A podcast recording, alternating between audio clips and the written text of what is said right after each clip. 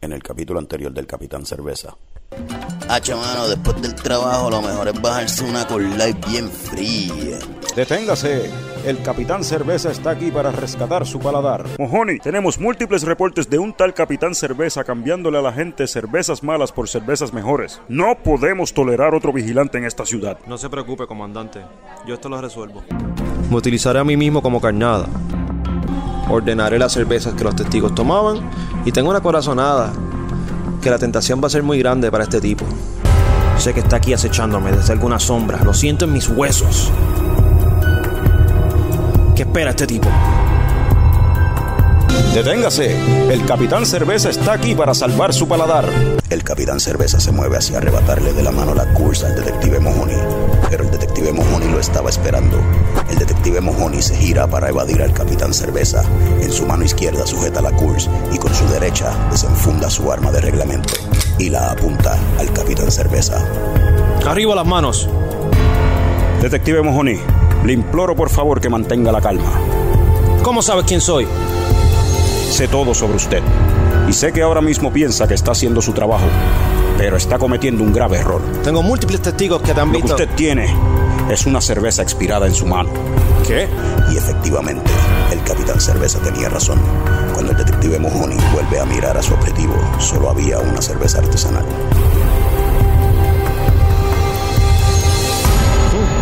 Una stout añejada en barriles de whisky. Interesante.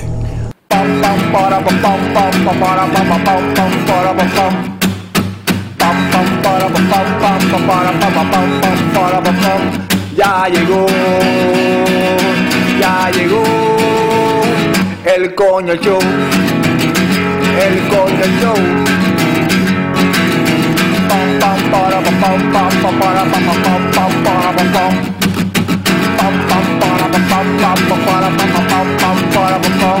Ya llegó, ya llegó el coño show, el coño show, el coño show, el coño show. ¡Wow! Come on. Ahí está. Saludos y bienvenido a todos esos coñistas que decidieron darle play bien duro a otro episodio del podcast más tecato del futuro, Coño el Show. Mi nombre es Carlos Ortiz de Leche Coco Productions, el custodio de Leche Coco Productions, que ya me estoy aclimatando a ese nuevo puesto que tengo aquí. Y en este episodio bien especial me acompaña como siempre el cofundador de Leche Coco Productions, Héctor Tomás Picón. ¡Tome! ¿Qué hay, Carlos? Habla para, habla para el micrófono, habla para el micrófono. Para mí es que te estoy dando la espalda. ¿Por qué? Porque estoy encojonado. ¿Sabes que Yo también. Es la fucking tercera vez que empezamos a grabar este episodio. Hemos estado teniendo unos problemas técnicos y yo, ¿sabes qué? Yo esta vez estoy encojonado yo ¿Tú también. sabes que eso es lo que significa, verdad? ¿Tú sabes lo que eso significa para mí? ¿Qué significa? Que voy a llegar tarde para ver el juego de las fucking 10 y media de la noche de los Clippers y los Lakers. Porque hoy empieza la NBA. Pensé Y para colmo es el primer juego de la Serie Mundial. Pues Tommy, dime bien encojonado que es coño el show. Para Ah, salir de aquí programa, rápido. un programa donde los panas estos me sacan de mi fucking día de ver deportes para hablar de películas, cerveza y yo voy a hablar de mierda. Y hablando de mierda, tenemos con nosotros al gigante gentil de Leche Coco Productions, Juanque. Juanque, ¿cómo tú estás hoy? I'm good. Yo estoy hablando bien duro, ¿verdad? Sí, gracias por decir que sí, una mierda. Thanks. I didn't. Eso me, me You're made from compost. Exacto, I'm a tree. Yeah. Anyway, okay. Yeah. Juanqui, I'm good. ¿qué hay en el episodio de hoy?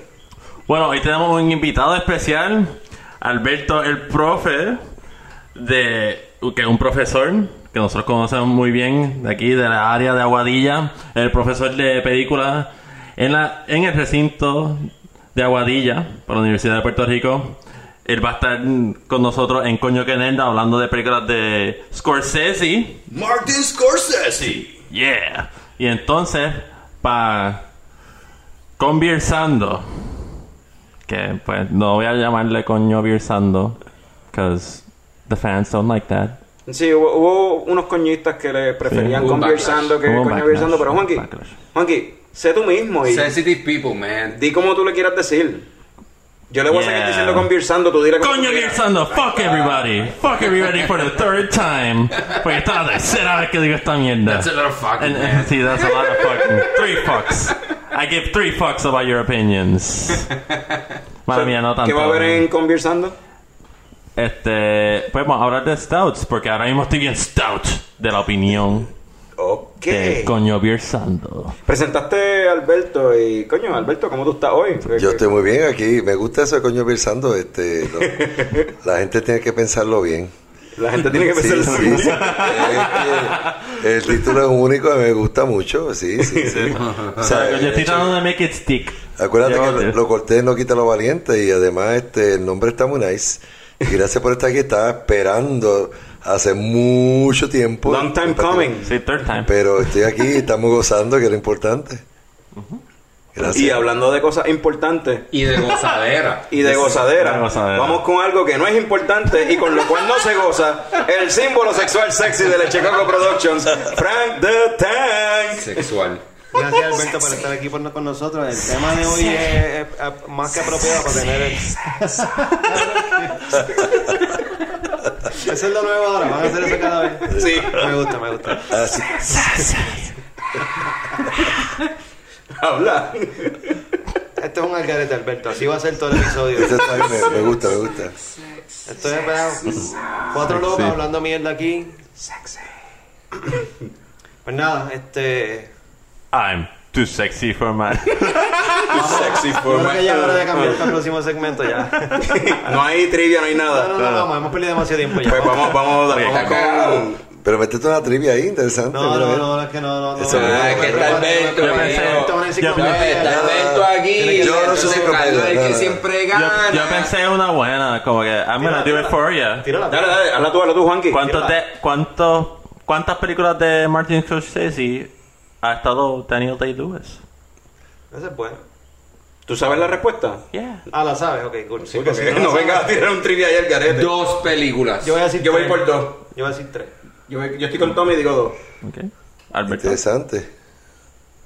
Yo conozco de dos, pero si hay tres, Ok. interesante. No, no, Yo fui el único que dije son, tres. son dos, están correctos todo el mundo. Frank, el menos importante, contestó mal. It's a three. El dueño de coño quererlo. Y hablando de coño que nerdo, pues vamos a empezar a arrancarla ahora mismo con coño que nerdo.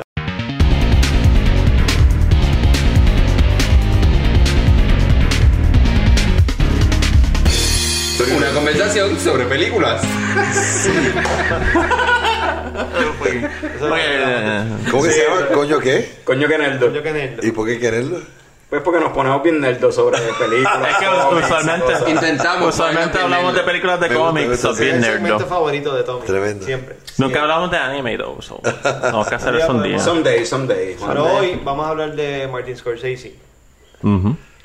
Eh, considerado de los mejores directores de, de su época, más de 50 años este, haciendo películas, películas icónicas como Goodfellas, Casino, eh, Taxi Driver, actores como Robert De Niro, eh, Ray Liotta, Joe Pesci se hicieron famosos en sus películas. Eh, de mis favoritas personales, Goodfellas, tremendo cast, Robert De Niro, Joe Pesci y, y Ray Liotta. Eh, una de las escenas más famosas de las películas de, de él es, es este eh, long, este, ¿cómo es que le llaman ese término, Carlos? Este, un long tracking shot, ¿eh? Sí, un tracking, el tracking shot, sí. eh. Pero ¿por qué le preguntas a Carlos si está Alberto aquí? Exacto. De hecho, sí, de hecho, más informado de hecho, sí. De hecho, gracias, Tommy. Esta vez, cada vez que diga algo movie related, Alberto Ah, está aquí para. Pues es una escena donde está Ray Liotta con su con su este, futura esposa corriendo por entrando por la cocina este para llegar hasta el restaurante y, los- y la cámara los está siguiendo ellos pues, para, este la gente moviéndose saludándolo este después van y la están sirviendo a la mesa frente a la tarima es una shot. súper difícil de, este, de hacer esa, esa escena Eh, este, esa es de mis películas favoritas y este y ustedes qué, qué película les gusta Voy a empezar por. ¿Sabes qué? Yo quiero interrumpir ahí mismo y antes de empezar con qué película favorita de la cuestión, yo creo que... eh, ahorita Juanqui presentó a Alberto, pero quiero que los coños escuchan entiendan bien porque pues la Porque está Alberto ¿Quién aquí. es Alberto? Y, o sea, Alberto... Juanqui dijo que tú das clases de películas. Tú no das clases de películas. ¿Cómo? ¿Qué- qué? Tú eres Bueno. profesor de cine, ¿verdad? Sí, yo, yo, yo lo puse bien clases de fácil. humanidades y de cine. ¿Perdón? de humanidades y de cine. Ok. Y de cine, introducción al cine y cursos de historia del cine.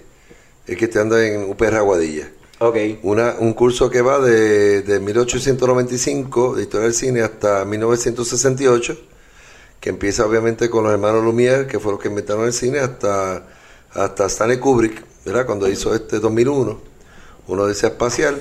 Y entonces el segundo curso, que va a empezar en enero del año que viene, que va del 69, ¿verdad? Con todos estos eh, cineastas incipientes como Woody Allen, eh, Sam Peckinpah, etcétera, hasta el año 2000, porque es muy difícil cubrir hasta la época contemporánea. Porque del 2000 para acá el cine ha cambiado muchísimo y ahí hay mucha tela que cortar. Pregunta aclaratoria. Dijiste curso en enero. ¿Es la primera vez que va a ofrecer este curso No. del 69 al 2000? Es la tercera vez. Ah, ok, ok, ok. La tercera, bueno, la cuarta vez, porque este es un curso, yo estoy dando int- introducción al cine desde el año 2002, Opera Guadilla. Después empecé, yo no ni me acuerdo cuánto prácticamente, pero empecé hace varios añitos, quizás 2014, el, el curso de historia del cine, esto del cine la primera parte, y la segunda parte se tardó un poquito más, un par de años después, un poquito antes de Huracán María. Eh, quizá el año antes, eh, no tengo la fecha precisa, a lo mejor me dio esta enfermedad que Maripili llama el ice maker, se me cogió el cerebro. Porque hay, hay Alzheimer ice maker, se me cogió el cerebro. Pero él, eh, va a ser, esta va a ser la cuarta vez que doy el curso, porque siempre se da en enero en adelante. So, lo que quiero que los coños escuchas sepan es que cuando una, en algún momento tuvimos a Eduardo de Movieslam, que eventualmente lo tendremos de nuevo aquí en el show. que Tremendo amigo, ¿eh? Eduardo es el verdadero experto de películas. Así le decimos. eh. Tenemos So- ahora el, so el quiero, Yoda quiero que sepan película. que es como que Alberto es un nene teta al lado, digo, este Eduardo es un nene teta al lado de Alberto. Pues fíjate, puede ser al revés, porque Eduardo sabe mucho de cine, ¿verdad que sí? sí. Sí. Sí, pero tenemos tú, tú eres el Grandmaster. Pues volviendo, volviendo, volviendo, Sí, sí, sí, sí, Eduardo el pupilo, Eduardo el pupilo. Exacto. Volviendo- película, el pequeño saltamonte. de, de Scorsese. Volviendo Alberto, vamos a seguir Alberto. contigo, sí. Vamos a Fíjate, a mí me gusta mucho eh, Mean Streets, que es una primera película que hizo él con Harvey Keitel. El, eh, Harvey Keitel eh, tuvo en varias películas de Scorsese. Y está también Raging Bull, que le ganó dos Oscars. El Oscar de la mejor película y Oscar creo que de mejor guion también. Ese guion lo hizo Paul Schrader. Y es importante que lo sepan porque Paul Schrader fue un gran guionista de películas de Scorsese y además un gran cineasta. Paul Schrader hizo películas ¿verdad? posteriormente a eso. Este, de hecho, eh, la última de Paul Schrader, si no me equivoco, es una película que es sobre un ministro protestante. No sé si ustedes llegaron a verla en algún momento. Este, no sé si fue nominado a Oscar, porque yo no sigo mucho los Oscar hace unos años para acá. Este, y me gusta, ese- obviamente tú mencionaste Goodfellas, Goodfellas es extraordinaria. Pero no hay que olvidar este Hugo, que fue una película muy buena. Hugo, Sí, me gusta Hugo. muchísimo, sí. Y, y The Departed. The Departed está- Ah, este, Eh, es un remake de una película de Hong Kong, pero muy buena película. Infernal Affairs, ajá. Sí, Fena Affairs. Que tiene como dos o tres partes. ¿Y tú, Tommy?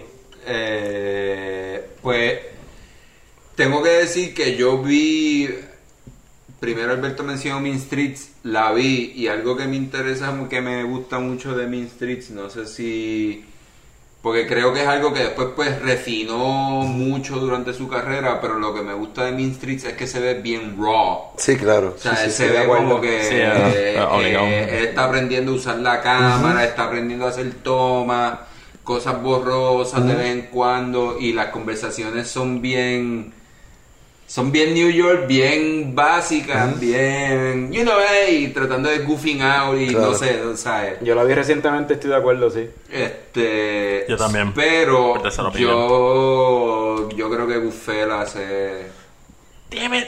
Es una el película. mundo, Sí, yo creo que ahí, yo creo que todo el mundo está bastante de acuerdo, creo, creo. gangsters, o sea, disfrutándose la vida de gangsters. Le ponían musiquita como que feliz cuando estaban matando No, gente. no, o y, sea, y al, y final yo, cre- yo creo que apela, al final yo creo que apela al- a algo del sentimiento humano de una fantasía a lo mejor este de tú ser un bichote o Eso es tú matar gente Claro. y tú sabes, No, tener una que- vida corrupta y... O sea, yo vi a este, Can I Go Now? Eh, Porque yo quiero ir en, el, en la línea que Yo lo único que quiero decir que, ever since I was a little kid, ever since I can remember, I wanted to be a gangster.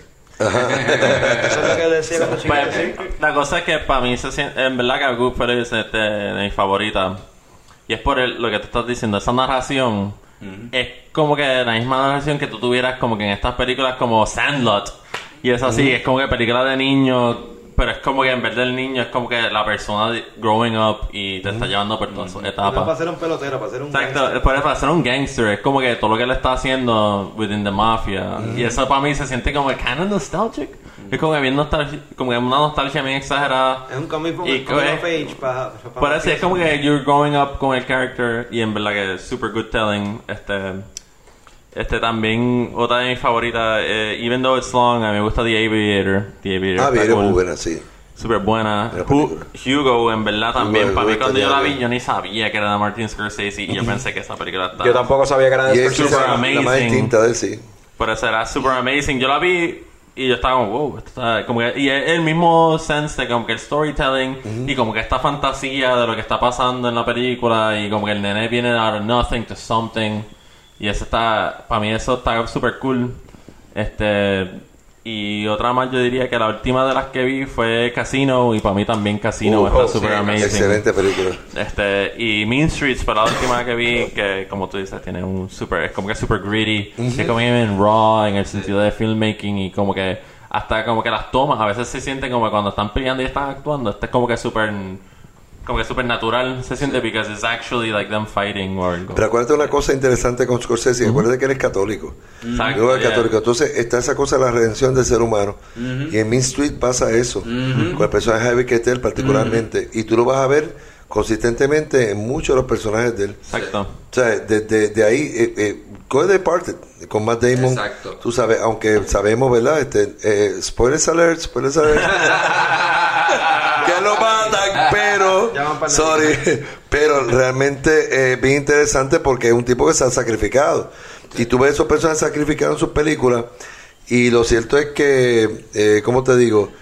Hay algo de, esa figura redención, eh, de la redención, ¿verdad? Este, que es lo que es interesante, eh, eh, especialmente muchos de los guiones que hizo por Schrader, porque no hay que olvidar que los guionistas son bien importantes en las películas para la gente, ¿verdad? Que nos está escuchando, que son los que construyen la historia de las películas. No, es que ese character build-up siempre tiene buenos, buenos character build-ups. Exactamente. Ahora, que. Alberto menciona eso- esa cuestión de la redención en los personajes de Scorsese, eso también es algo que, o sea, tú notas a veces, sobre todo en las películas antes, en cuestión de redención, que no es un redemption, redemption como tal. A veces ahí te, te puede dar, tú puedes salir de la película pensando como que este tipo es un criminal que por las circunstancias que sea, esta es la vida que eligió Claro, y, y claro. está haciendo las cosas de una forma que no necesariamente es la forma correcta. Claro, claro. Y al final, por ejemplo, como en King of Comedy, como pasa en Goodfellas misma y otras películas de Scorsese que da la impresión de que entonces al final el protagonista sale sin ningún rasguño, se salió con la de él. Gets away with it. No Bueno, sí,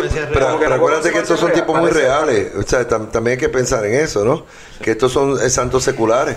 Que, Sí. que, que, que hay que mirarlo desde, desde su Actually. profunda humanidad. Eso, eso es un good take porque yo estaba viendo ayer este, The Last Temptation of Christ Oh, con este William Dafoe. Me encanta, tremenda película. Y dice- Keitel, sale ahí. Sí, Harvey Keitel es Judas. What Sí. the hell.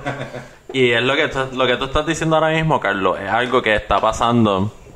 Que pasa en esa película. Que es como que. que Yo te estaba contando ahorita. Que Jesús está en la cruz. Que es este. William um. William Dafoe. Y de momento llega un ángel. Y dice, no, tú te puedes, no tienes que pasar pain ni nada, tú puedes como que skate free, pasar de esto. Y entonces él se va a una vida completamente diferente. Y esa, yo creo que de las únicas películas que entonces como que, even though he escaped free, he still gets the judgment. Que era la Claro. como que la crucifixión, porque él estaba crucificado y en vez de morir, él lo, le dicen, no, no, no va a morir, you're gonna live a life normal. Pero al final, él redeems himself, como que con el pecado y whatever, and then O con él comes back to the end, yeah. Yeah, con whatever Fíjate, God, pero esa son- película está basada en una novela de un, de un griego, se llama Nikos. Kazantzakis. Que él Y, y él que y recogió esa, esa novela de Kazantzakis. Qué interesante, porque Kazantzakis Kazantzakis era este, marxista. Era un tipo que no creía. Y hace una novela que es prácticamente una novela cristiana, o sea, en su mensaje. Y interesantemente, y para que tú veas la contradicción, yo me acuerdo, porque yo soy hijo de ministro luterano. Ah, en el Lutheran, un, Yo también. un- una- una- una- una- un periódico que llegaba a la iglesia condenaba esa película y los católicos lo condenaron. Sí. Pero, es, pero es que no hay nada más cristiano que esa película, porque. Jesús al final decide redimirse por los pecados del mundo. Pero pues tiene esas dos opciones. Y por eso, yo no sé si recuerdan hace unas semanas que ah, hubo una pequeña controversia con un comentario que hizo sobre las películas. No, pero a eso vamos ya mismo. Ah, Ah, ya, ya. Eh, mala mía que interrumpa este segmento de Coño Keneldo, pero es que tengo, tengo un mensaje bien importante que compartir con todos ustedes, con los coño escuchas y los coñistas. Eh, algunos de ustedes quizás les tome de sorpresa este mensaje, algunos quizás ya se lo estaban esperando este mensaje. Eh, lo importante de este mensaje no es el mensaje como tal, sino lo que cada uno de ustedes decida hacer con la información que contiene este mensaje. Eh, ¿Verdad? Yo, Leche Coco Productions no está para juzgar a nadie, obviamente, pero yo espero que una vez escuchen el mensaje, pues en verdad no voy a decir nada porque no quiero influenciar tampoco la opinión de ustedes o la reacción de ustedes hacia el mensaje. So, mejor escuchen el mensaje y pues y ya y, y dejarlo ahí. Este, yo entiendo que una vez escuchen el mensaje la vida de ustedes va a cambiar para siempre. So, ya que saben el mensaje, pues vamos ahora a continuar con Coño Keneldo.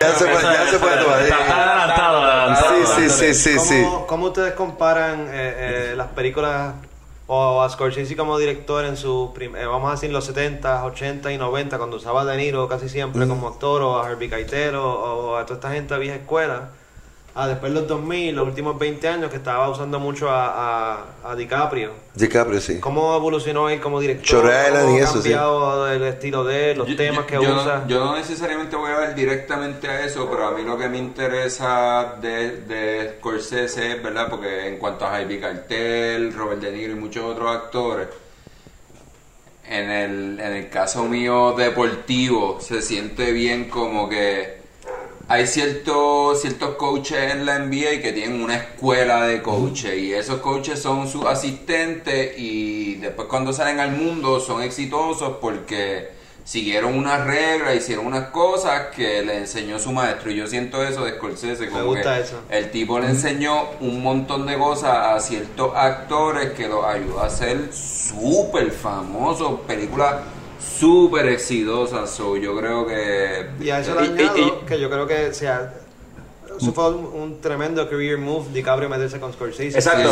Eso carrera. Eso es, lo que, Pero- eso es lo que yo iba, de que como que lo que dice Tommy es cierto en esa época original de Scorsese, de los 80, los 70. Sí. O sea, que los actores que empezaron con él son hicieron su carrera por las tremendas películas que hicieron con él. Ahora, ya cuando en la era moderna, ya de cuando para la era cuando DiCaprio se está metiendo con él, que se yo, al revés. Ya él no está...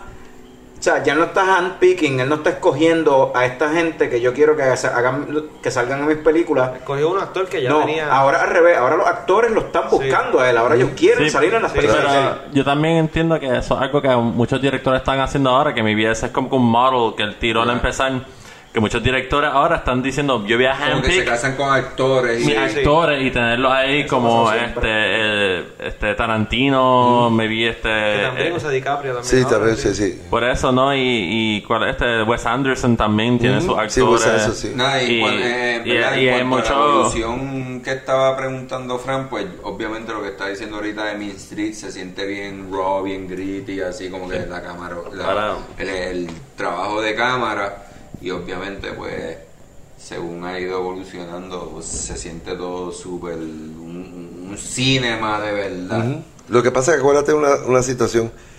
Acuérdate que no va a mirar el futuro, nosotros estamos mirando desde ahora. Ellos están empezando una carrera, ¿verdad? Desde que hizo Mean Street, I Wasn't Here Anymore, y todas esas películas que él hizo en un inicio. Él tenía que contar con lo que tenía en aquel momento. Y, y hay que pensar también que en los años 70 hay una situación, y esto lo, lo, estudia un estudioso de cine que se llama eh, Anthony Cousins, eh, eh, que de hecho tiene, y se lo digo a mi gente aquí, tiene una de las mejores documentales sobre cine que se puede conseguir. De hecho, se consigue en YouTube. Se llama Historia del Cine, uno dice, extraordinario. Hay unas cosas que se van fuera, pero hay que mirar que esa carrera que él está iniciando en los 70 tiene que ver con la ruptura de- del sistema de estudio de Hollywood, que se había caído terriblemente, había competido con la televisión. Y lo que dice una cosa, dice Cousins, gracias, es el cine te va a dar a ti lo que la gente quiere ver. Y por eso es que aparece Jaws y aparece estas películas interesantes de, de, de, de Exorcista y de Omen y todo eso. O sea, la gente no había tenido la experiencia de ver algo que el cine no les daba. El cine de cáncer de antes no era el cine cáncer que hizo Scorsese ni el cine que hizo Francis Ford Coppola, que está también trabajando para ese tiempo. Es un cine bien fuerte, un cine este donde pues las cosas no son tan limpias como tú has visto en el cine gánster de los 30. Eh, Brian De Palma también redefinió el cine gánster, o sea, y son tres italoamericanos redefiniendo lo que es el cine gánster en ese tiempo. Que eso también hay que verlo de esa perspectiva. ¿Tú crees que de la forma que ellos presentaron el, el gangsterismo, por decirlo así, en el cine, de alguna forma glorifica ese tipo de vida? No lo creo, porque realmente si tú vas a ver la película de los 30, se ve un poquito más, este, más limpio, más glorificado por el tipo de cine que se hacía, el tipo de uso de la luz, de la cámara. O sea, si tú comparas, por ejemplo, lo que era Scarface en los 30, y Scarface que viene de otra línea, ¿verdad? Este, con un, con un contexto histórico mucho más fuerte, que tú sabes, este es un cubano, no es un italoamericano en Chicago, pues tú vas a ver que, que cambia diametralmente todo. O sea, es un antihéroe que no es aquel antihéroe que quizá pues se remía por otros propósitos. Realmente aquí es más raw, como ustedes acaban de decir, y, y, y tú lo puedes ver en esas películas de Scorsese bien fuerte. Y yo no creo que lo glorifica porque la, la violencia que enseñan en esas películas es fuerte, tú sabes. Tú no fuerte. quieres pasar por eso. Y muchos de estos personajes terminan mal. Claro, Algunos se salen claro. con la suya, como tú dijiste ahorita, pero algunos terminan bien mal. Mira, No, no, no, y al final, y al final algo que también Alberto mencionó ahorita, se trata del humanismo de toda la Mm, situación. claro, ¿no? claro. O sea, no de glorificar X o Y. No, no, no, nada más. De hecho, tú tienes que verlo, eh, y esto es importante, no solamente Brian De Palma, eh, Francis Ford Coppola, eh, y obviamente el mismo este, Scorsese, pero también Sam Peckinpah, que también está haciendo cine este, con personajes de, de ese talante, ¿sabes? Y, y, y, y, y es mostrar, este, yo creo que es un, underside de la sociedad, tú sabes, de una, de una sociedad que, que cada vez más inmoral y esta gente tiene que pues lidiar con eso y se puede redimir o como se puede perder. yo voy a, aquí a hacer la voz de mía, obviamente, y de probablemente algunos coños escuchas que se estén preguntando lo mismo. ¿Quién es Sam Peckinpah? No, no, no recuerdo. Sam Peckinpah es un director de cine de estadounidense que había empezado a hacer películas en los años 60 y él hizo una película bien importante, quizás fue la primera película de, de, de western sangrienta que es The Wild Bunch. Ah, ok. Y a partir de ahí entonces hizo varias películas de un est- hizo varias películas este del oeste, pero también hizo una película bien interesante llamada Bring Me the Head of Alfredo García, eh, que también es esa película de los bajos fondos, tú sabes, hay, hay mucho de la cuestión de, de un caza recompensa que lo llevan y lo buscan y lo traen y mucha mucha violencia, o sea, antes Tarantino era Peckinpah, o sea, para los, los que están oyendo. Yo, yo tengo una... Yo ayer entré, pues yo quería hacer research más o menos de, de Scorsese y yo no sabía que él había hecho documentales también. Y hay uno que yo vi que era de George Harrison. ¿Oh sí? Sí, él tiene uno de George Harrison. No sé, yo te iba a preguntar a ti Ese a ver si tú habías visto eso, pero pues yo estaba interesado en como que going for it. Pero pues me puse a ver The Last Temptation of Christ. Pero como que no sabía que pues él ah, él solamente estaba como director también, pero él también tenía como que su él se fue más allá de solamente ser un Acuérdate que tú no puedes encasillar a Scorsese solamente con películas de gangsters. Exacto. Eh, yo- Por eso, eso es lo que y- digo, y- eso es lo y que yo iba, que como que, sí. que Claro. el, el, el- como que hasta Shutter Island no es un gangster. No, no, no, sí, jamás. y- y- y- Y Aviator no Es es un gangster bien movie. interesante, Sí, claro. Y no, Hugo, y Hugo. Y Hugo, él tiene un montón de películas más allá que Claro. él. Pero usualmente cuando alguien va a Martin Scorsese es como que rápido pues le dicen, mira, vete a Goodfellas. Sí, pues acuérdate que, acuérdate que como, él, como es italoamericano, pero de hecho ni siquiera él sale a la calle cuando niño. Pero sí, no, y él tiene un, un estaba encerrado en su un casa. montón de películas. Te- eh, le voy a hacer esta pregunta a Alberto, pero es un pequeño sideline. no, también, Este, como. Estaban hablando de documentales y yo pienso en, en cual- lo que estábamos, en lo que yo estaba diciendo ahorita que él tiene como que unos pupilos y unas cosas. Yo estaba pensando en eso porque yo siento que Scorsese utiliza mucho la historia también en sus películas y sus cosas y siento que de él sale también, o sea, uno de sus pupilos o lo que sea, o a lo mejor el tipo estudió mucho a, a Scorsese y es eh, Oliver Stone. Que también Sí, tiene pues unas sí, sí, películas claro. bien Claro. clásicas y tiene también una, un- una buena serie de documentales bien interesantes históricos. Es So, posible. Pero eh, eso es un tema súper interesante. eh, La influencia de Scorsese en directores que vinieron después, por- por- como por ejemplo Oliver Stone, como tú mencionas, y ahora más reciente, el mismo Todd Phillips con, No. con The Joker. Ah, seguro, claro. eh, y así Y no por y películas. Tarantino mismo se nota hay, que hay una influencia de Scorsese Sí. en el cine de Tarantino. Claro. Y su diálogo, O sea, eso- los eso- diálogos, Pero te digo una sí. cosa, pero, eh, Eso te dice, este director es un bichote. pero tú cabrón. tienes que ver también otra cosa que, que ustedes no han visto, eh, o sea, que no han tocado aquí, la edición. Oh, sí, Ah, sí, oh, claro, claro. Eso es bien Porque importante, Tarantino tiene uno, una, unas cuestiones de la edición que son muy específicas. Tú puedes verlo en una constante todas sus películas.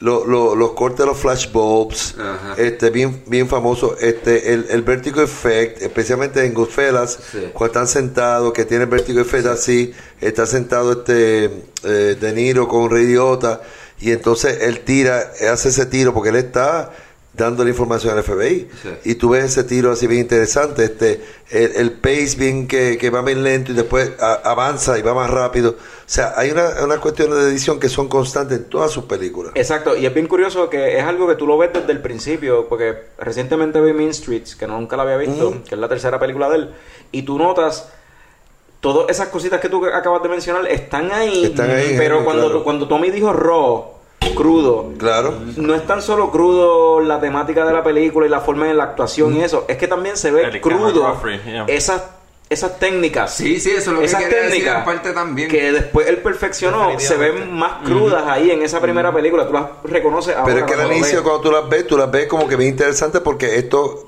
era muy raro verlo en Hollywood. Exacto. O sea, eh, cuando esta gente rompe eh, a principios de los 70 con esto, la gente queda como, wow, esta gente está haciendo un cine tan distinto a lo que habíamos, habíamos Ay. visto antes que llama la atención. De Mean Street también en la escena de narración, como hacen Goodfellas. Mm, Porque claro, el mismo Harvey sí. Keitel narrando su historia. Sí, sí, sí, Como sí, que sí, telling con el voiceover y todo eso, claro. yeah. Este, ah, ah, eso tú Nice, mencionaste nice algo ahorita. Sí. Tommy, so, Sí. ya, o sea, cuando un director de este calibre tiene un comentario como el que él, él, él hizo de, de las películas este de ahora de, de Marvel, por ejemplo, que él, él creo que fue lo que, no sé si fue por Twitter o fue en una entrevista, pero mencionó que, que no son, no las considera cinema. Entonces, esa- a mucha gente eso como Yeah. que le, le- le picó porque mucha gente yo- yo- yo- A, películas. a mí me molestó. Yo- ¿De yo- verdad? Sí, me molestó. De verdad. eh, Sí. Digo, wow. él es una leyenda, para mí puede decir lo que le dé la gana. me molestó. pero- Me- eh, hay, hay dos cosas básicas de Scorsese que a mí no me gustan mucho. Número uno, es el desprecio del, del cine digital. Ah, y sí, segundo, es Eh, purista, ¿verdad? Sí, es bien purista, igual que. Y fíjate, no te creas, Nolan también lo es. Y Tarantino lo es. Tarantino O sea, también. porque ellos, ellos graban siempre 35 En film, milímetros. film. Sí, pero. Eh, hasta cierto punto me molesta porque. Para empezar, el cine digital. Si tú vas al cine este, oriental, el cine de, de Corea, de Japón, de China, etcétera, lo que hacen son maravillas con el cine digital, una cosa eh, extraordinaria. Y segundo, lo de lo de Marvel no estoy muy de acuerdo porque hay películas de Marvel que son extraordinarias, son, son buenos, buenas películas. Este, no con Black Panther porque a mí nunca me gustó esa película. ¿De verdad? No, I didn't like it at all. Pre- preferí mil veces Civil War, me pareció muy mucho más interesante, mucho más comple- eh, compleja, por lo menos desde mi punto de vista. Unexpected. Y yo te digo una cosa, me gustó y me gustó Hulk, la que hizo eh, Norton. Sí, me gustó Yeah, muchísimo. Sí, porque. Ang Lee es un, Ang Lee es un gran cineasta, pero esa película no la hizo, no la hizo de- del todo. Así que yo creo que quizás es un prejuicio por, por, por lo que es él, ¿verdad?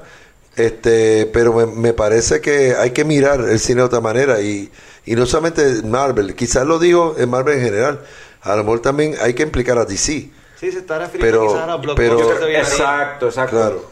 Pero me sorprende un poco tu contestación a eso, ¿verdad? Y te pregunto. O sea, porque no es, lo- o sea, yo entiendo lo que dice Scorsese en el sentido de que no es lo mismo tú tener un ojo para cómo va a ser la cosa a tu poder reproducirlo porque tu mente te lo está diciendo, tú sabes. So, yo siento en el... En, en- No entiendo lo que Tom me dijo. Yo tampoco, yo tampoco, pero dale, No, que el I said I got it. No, I said I got it. No, no, no, no, pero no, no, pero es que el valor de lo que tú puedes hacer tú como persona, como, o sea, sin utilizar X o Y equipo, lo que sea, tiene un valor adicional a tu poder como que pues dar Y- tres teclas. digitalizar todo. Ajá, dar tres teclas. No, y yo, todo lo que, él dijo. no, lo, lo que tú, lo- yo entiendo lo que él dice, que ah que no es lo mismo que tú ser un director y dedicarte a esta una película y tú estar por toda la película como que going for it a que tú tengas una receta ya hecha y es como que tú, tú no eres director pero tú estás como que ya tirando Eso la mismo, eso receta. mismo, Eso mismo, esa Eso. fue otra cosa que él dijo. Eh, No añade nada al- al- a la audiencia a ver la misma película over and over. Ya, Eso pero, eh, diciendo, pero es la yo- misma fórmula. Era Pero ahora, siempre. ana- analizando lo que dice Alberto, este, técnicamente Scorsese tiene una una fórmula.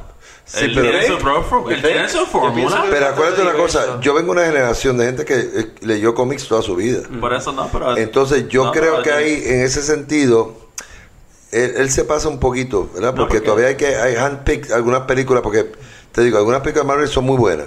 Exacto, o sea, para no. mí Civil War, a mí me la hizo. O No, sea, por Civil eso- War, no, pero, pero yo entiendo el concepto, como Francis que... Ford Coppola lo, lo, que- que- lo, lo vaqueó también. tú- no por eso, pero la cosa es que... Bueno, él se fue no sé. hasta Omar Garete. Tengo 80 años, No, me pero- importa un... Pe- Lo Pero yo, yo lo que digo es que en, en pensándolo bien, como que tú no haces tantas películas buenas sin tener tus propios techniques y tus formas de cómo tú progresar una Sí, película. porque acuérdate- Es Un estilo, un estilo. Este es el estilo mío, Un gonna do. So, es pero acuérdate que, estamos hablando de Hollywood. Entonces, pues en Hollywood tú tienes que buscar estilo, o sea, y, y mucha de esta gente que está haciendo películas de, de, de, de cómics no, están, no tienen su propio estilo. O sea, son distintas películas y tienes que buscar... Es lo que- bueno de los Marvel, que es como que el estilo de los Claro. productores que están... Pero es que es una vieja eh, escuela. Entonces, el director, por ejemplo, Ryan Coogler hizo tremendo trabajo en Black Panther, pero sigue siendo una película de Marvel y el estilo de Ryan Coogler se, maybe se ve un poco, ah, como la palabra, como que, ah, Sell out. no, no sé, restringido. A mí no me la hizo, esa película no me la hizo para dampened. nada. restringido. Bueno, Por- pero por también el por tema, pero también es por, Pero el por el- tema, por el pero, estilo, pero, pero, al- eh, algo bien interesante que mencionó Alberto, ¿verdad? De a las, mí me películas de, de las way. películas, de las películas de Marvel es que él dijo handpick. Y a eso es que voy. O sea, Marvel en 20 años hizo cuántas películas? 22. 10 años. 10 Eh, años. ah, en 10 años, 22 perdón. películas en 10 años. 22 películas en 10 años. Y Scorsese lleva 50 Claro. años haciendo películas. Y posiblemente la cantidad, a lo mejor Scorsese, Scorsese tiene más cantidad en películas por el tiempo que lleva. Pero son más las películas que tú puedes ver de Scorsese que las que puedes ver de Marvel. Bueno, eso sí, obvio, es obvio. Claro, eso es obvio. He's No, just jealous. No, es que yo creo, yo, yo creo que yo, Jodiendo. yo- yo entiendo lo que él dice porque tiene un eh, creo que Ah, el valor del arte y la cosa, creo que el arte digital es un arte diferente al arte visual y cómo No, tú pero ves la eso ya, viene, y cómo eso, tú ya viene con, eso ya viene con gusto. Es como que tú dijiste, pues a ciertos directores les gusta tener ese style. Eso es más por su gusto. Claro. Que por, en verdad, lo más seguro es más conveniente tener digital completamente. No sé. Ellos están por sus tastes y por ellos pues dicen, "Ah, esto es mejor para ellos. So, eso es taste, eso es algo de gusto. Como que Eso no es nada de, de que se ve mejor o no. Es porque ellos pueden editarla de la misma manera. Ah, hay directores que, que han hay, a hay- directores que hacen que hacen con digital hacen maravillas como Cameron Sí, Sí, sí, no, sí. no, y, y como dice Alberto, No, no, vete a mucho- Oriente, vete a, mu- vete a mucha- Oriente. muchas todo. películas asiáticas y del Oriente y de afuera Bueno, pero- pero- hacen milagros Bueno, pero y hacen cosas como, buenas. como profesor con sabe eso. eso. Yo en realidad no, so- no es que veo tantas películas asiáticas. son para mí No, no, mira, Tú, tú en realidad, la realidad es que tú en realidad y yo que vemos una película, cuando la vemos no, no, no tenemos idea si esa película está grabada Sí, sí, en sí. un formato digital o en un formato análogo. O sea, Yo, no lo sabes, o sea, eso es yo, algo que no lo sabemos. Pero vamos a, estamos- nos fuimos de tema un poquito, ¿no? Eh, Yo pienso que parte de la frustración que, de- que él tiene con estas películas de Marvel o los blockbusters que sean de la They're época, es que money le, quitan, le quitan espacio a otras películas en, en el box office. Entonces, él se ahora esta película que él va a sacar nuevo va a salir por Netflix, no el cine. Se Y Irishman. a irse a otra Y plataforma. chavo. Porque las películas de Marvel y de Disney, y todo- Star Wars, todo esto, DC, Warner Yo Bros. entiendo- Pero no acuérdate que eso es Hollywood. de- Eso es Hollywood. Sí. No, y- No y- está hablando y- y- internacional. entiendo que No, no, también... es exacto, hay que aclarar eso, sí, es Hollywood, eso es Hollywood. Así está funcionando Hollywood. También yo creo que maybe el pensar de él es que están como que me están este ¿cómo es que se llama cuando hay muchas Acaparando. como Acaparando, sí. acaparando o no o que la gente está teniendo mucha información que o que le está enseñando una cosa que como que es shit y es como que no quiere que quiere que la gente tenga más un- I don't know Pero Juanqui, Pero es que a la gente le gusta la mierda. ¿viste el trailer de esa película, The Irishman? no lo iba a ver antes de esto pero ¿Tú lo viste, Tommy? Yo lo vi. ¿Qué te Yo pareció? Eh, creo que me gusta un poquito de las escenas que se ven. Creo que me gusta un poquito el de-aging. Pero aún así, no sé si soy yo ¿Quién es el o lo que sea. Pero sí. Like. Aún así. You just like De Niro. Aún así son fucking, fucking viejos de 80 años haciendo Pero estamos hablando de, de De Niro, eh, Sí, Pesci, sí, ¿y quién sí, más sale? y- y Harvey. Keitel y Ro- Robert De Niro, Al Pacino, Yo- Harvey Keitel, Joe Pesci. Y Ay, le cara. hacen el corillo, el- el- el grupo- nuevo. Y es la, es la historia de fa- eh, una historia que tiene que ver con Jimmy Hoffa, cabrón. Sí. Qué más fucking mafia que esa. Esto Claro. es como un Eso es super mafia. Martin Scorsese back to el tipo que sí, sí, todavía la época están de antes. buscando. Está Con su desaparecido. crew de con su crew de Con antes. el crew de antes plus Al Bueno, Pacino, que apareció en una película. él. Apare- Hoffa apareció en una película. En una película que hizo Jim Carrey. Él encontró a Jim Hoffa. Ah, en Mask, no. En Mask, no. no no no no no no eh, la película que él hace de Dios. Este, ah Bruce Almighty Ah, En Bruce Almighty. Bruce Almighty lo encontró. Sí, pero hay una película No de sé. Hoffa de los 90 también. Sí, también. Sí, y yo no sé si salió uno de esos actores este, que también usa De Niro, no recuerdo muy bien. Pero la cuestión- yo por lo menos de, de Irishman, en verdad, vi, he leído lo que viene por ahí y he visto el trailer y en verdad Pero me, es que- me pompea, me, yo, me pompea. yo- yo me siento bien cool porque son todos estos actores que en verdad llevan un tiempo en que Los uno ya bichotes pensando- de sexto grado, cabrón. Ah, exacto, los bichotes de sexto grado que ha pasado un tiempo y ya nadie le hace caso porque fueron los bichotes de sexto grado. Pero no son cualquier, no son cualquier actores, o sea, son- No, o pero, sea, pero- son- pero llevan un tiempito que llevan Sí. apagaditos, no han hecho cosas. Sí, pero De Niro salió ahora en Joker. Sí. Ah, sí, sí, hay como un de estos ahí de No, Niro, no, pero... no hablamos- no le dimos cariño a esas dos películas ahorita, pero la película esta del Joker fue inspirada por King of Comedy. King of Comedy. King of Comedy, Taxi Driver. Taxi Driver, tremenda. Que a mí se vio mencionar que una de mis favoritas Taxi Driver. Tremenda Ah, Are you talking to me? Are you talking to me? Sí, no, no, no, no. Pero es que no tenemos que rely en comics. Podemos hablar de otras cosas. Sin que comics. Ay, que sale Jodie Foster bien jovencita. y- Sí, prostituta de, de Super 12 nena, años, yeah. sí. Que también ese, Y- ese y estilo Civil- hecho por y- Schrader y-. Y Civil Shepard se ve hermosa en esa película. sí, esa, sí. es- esa mujer se ve radiante, diáfana. En cualquier película se ve perfecta, tú sabes, como que la manera en que la más. representan. Pues yo creo que ya con esto podemos cerrar este segmento, a menos que tengan algo más que añadir sobre Scorsese en general. Fíjate, una sola cosa sobre Sí, que interesantes. En los Dale. 90, en los 90 You se en los 90 se un tren bien interesante donde, la- donde lo- lo- los cineastas tratan de hacer referencia bien fuerte a, to- a- a películas previas. Y ahí tú ves todas esas cosas de Tarantino con Pulp Fiction, este, con eh, Reservoir Dogs, donde tú ves todo el cine oriental. Tarantino, este, Scorsese hace lo mismo con Goodfellas. Bien fuerte, bien fuerte, este, referencia a otras películas. Y al final de la película, que tú sabes que está mirando la cámara. Joe Pesci y está tira- tirando un tiro. Ah. ¿Te acuerdas de esa parte? Sí, sí. Eso es una referencia a una película de 1903 que se llama Wow. The Last Train Robbery, que fue la primera película eh, bastante larga de vaqueros que se hizo en los Estados Unidos por Porter, que fue el tipo que empezó a bregar con la edición de cine. O sea que hay referencias ahí interesantes, lo mismo con Bill Lebowski. O sea, él se une a una serie de cineastas que están haciendo referencia a otras películas. Y eso es algo que también tenemos que tener en consideración en los 90 con esas películas de... Podemos, podemos decir que son cineastas que son fanáticos del cine. Es que lo son porque el mismo Scorsese dice que él empezó viendo películas en el realismo italiano en su casa y, cuando viajaba a Italia su comentario. Sí, no, y él veía muchas películas en Italia cuando viajaba, películas de San Peplum, que veían películas históricas, o sea que es un gran conocedor de cine. No le, yo me quito el sombrero ante, ante Scorsese, pero lo de Marvel pues me pareció, eh, fue un golpe al corazón. ¿Verdad que sí? Wow. Pues. Y, no, y no, eh, añadiéndole a eso, o sea, se- él se inspiró por, por otros cineastas y después in- inspiró a un montón de cineastas más, que o sea, él siguió Claro. pasando la... No, y que además auspicia mucho el cine de otras partes del mundo, que eso también Sí. hay que considerarlo. Pues yo creo que esta fue una buena conversación, Alberto. Gracias, gracias a ustedes. Conversación. conversación. Muy bueno, gracias, gracias. Porque pues esto es un show... Tengo que volver. show más de- no.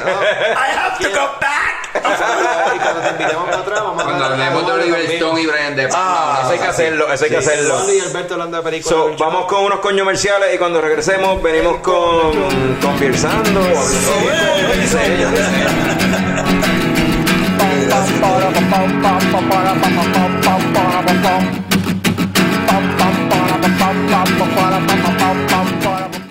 Una explosión accidental en una cervecera artesanal transformó a un tipo normal en el Capitán Cerveza. Esta es su historia.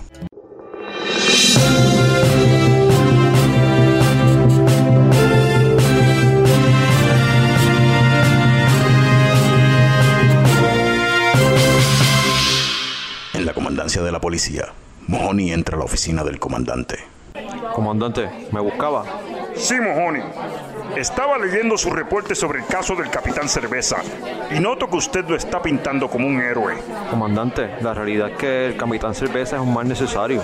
Él está elevando el paladar cervecero de esta ciudad. Según su reporte, y cito, el Capitán Cerveza parece tener una fuente ilimitada de cervezas artesanales para obsequiar a sus víctimas.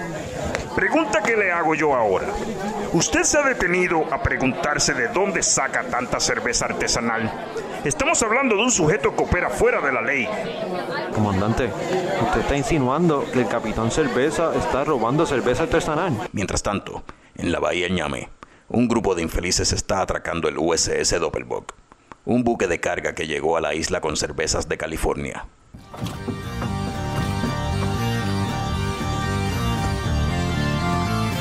Bueno, así comienza mi plan maquiavélico. Hashtag destroy craft beer. Jefe, estamos descargando beers del buque para montarlas en los camiones. Si la idea es botarlas, ¿por qué no las botamos aquí en la vía? ¡Cállate! Tú no entiendes nada. Vamos a botar la cerveza en el río Chorrito. Todo es parte de mi plan maestro.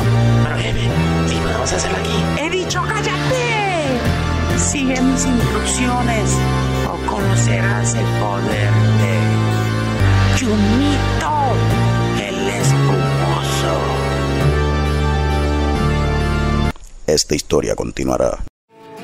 El coño show. El coño show.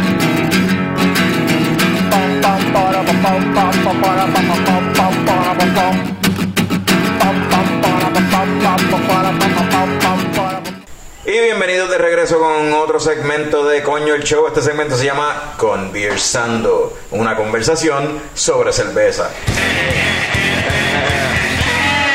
¿Qué pasó con Coña Virsando? Ay, you call it whatever you want. no more, man. Tú, tú llámale Coño Virsando, yo lo digo Conversando. Seguimos con la pelea. Gracias a eso mi opinión no importa. No, Bueno, mi, you're- mi- you're mi welcome opinión to- no importa. So, Tú puedes, cool. de- tú, puedes Cool. seguir, tú puedes seguir diciéndole Coño Virsando. it's okay. Cool. No, no, mi, mi, opi- mi opinión no importa. Porque aquí lo que, lo que They never, they never stop being conversando. anyway, el tema de hoy de conversando es stouts. Es un estilo de cerveza, ¿verdad? Que se caracteriza por ser cervezas oscuras, hechas con eh, cebada malteada, eh, que es tostada, para darle ese color y esos tonos de café y chocolate que son tan prevalentes en este tipo de cerveza. Eh, so yeah, stouts son este tipo de cervezas que son así oscuras, son negras, básicamente, y con muchos tonos de chocolate y café. Y quisiera preguntar aquí alrededor de la mesa, ya que todos han probado diferentes tipos de cerveza, ¿cuál es su opinión sobre stouts? Empezando con Héctor Tomás Picón Tommy. Tommy. Pues como todos saben ya de muchas conversaciones anteriores en Coño Conversando, Conversando, eh, esas no son mis cervezas favoritas. Gracias, Tommy. Este, tengo que decir que este weekend pasado eh, probé una Woodstock y tengo que decir que es como que la primera cerveza, o sea, el primer stout que me he podido tomar caliente. ¿Será que te gustan los barrel aged entonces? No creo, porque él odia la KBS. No, sí. Ah, no, puedo, es no, mi no es que odie la KBS, odio la KBS caliente. Yo no sé. Ah, yo no soy muy fan de la KBS. so- ¿Qué? No. Ah, Pues, me- me pues. Fra- Fran, ajá. Este Juanqui que diga. Bueno, ya, ya que. ¿qué, ¿Cuál es tu opinión en stouts en general? Bueno, a mí me gustan las stouts. Pero yo pienso que como que. Eso de barrel age es como añadiéndole bells and whistles. Ajá. El bells It's and like a whistles. gimmick. Es como que un gimmick.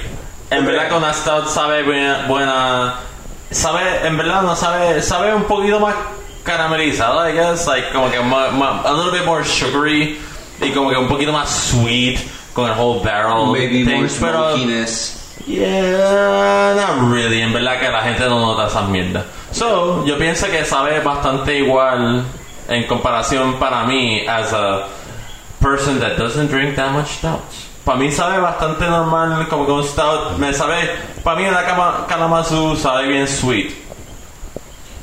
Y como que otra, pues stouts per se, pero a mí saben más o menos igual, pero lo que estoy llevando es que eso es algo más de gusto mío.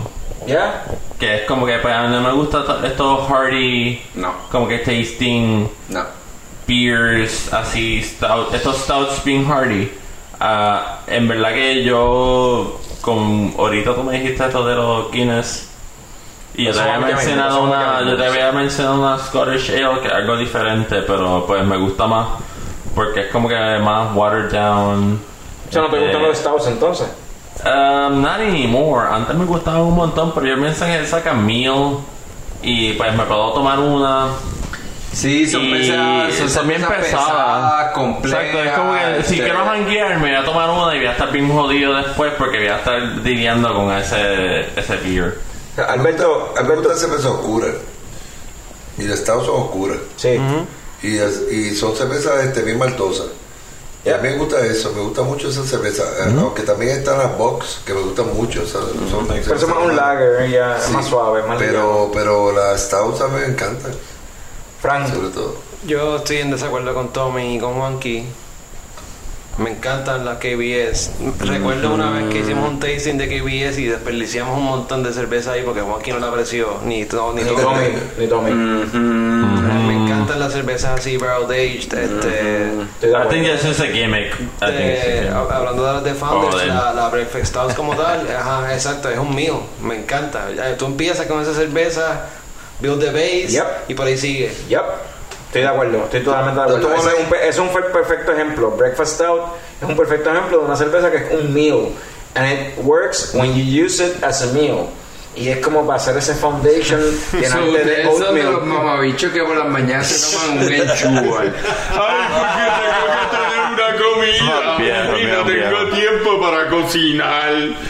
Pero, pero en vez de un Ensure, es una KBS. Oh, yeah. Siguen bebiéndotelo. Ya Y estoy, pienso, y, ok. estoy, y estoy en desacuerdo con lo de Juanqui de que es un gimmick lo de los Battle Age, porque ¿por qué mencionamos lo de Battle Age? Porque los stouts son de estas cervezas que se utilizan mucho para añejarlas en barriles ya sea de, Como la la de bourbon, de whisky, esas cuestiones así. De whisky, de ron, la es extraordinaria. O sea, ¿Y por tú- qué? Porque el, porque el tipo de cebada que se le, que se le mete, o sea, esa cerveza a veces puede, es bien fácil hacerla que salga con un montón de alcohol, lo cual hace que esa cerveza se preserve. Y puede por eso es que yo pienso que un bell and whistle, porque nadie se la toma normalmente y tienen que hacer esa mierda de añejarla en whatever barrel once a year. Oh, once a year. Pero también para, ti te eh, gusta. para Pero es, que, pero es que Juanqui, that's bullshit. Porque si no te gustan los stouts, tú no te vas a tomar como quieras la que tiene, según tú, los bells and whistles. Exacto. El que se va a tomar la que tiene los bells and whistles es una persona que le gustan los stouts.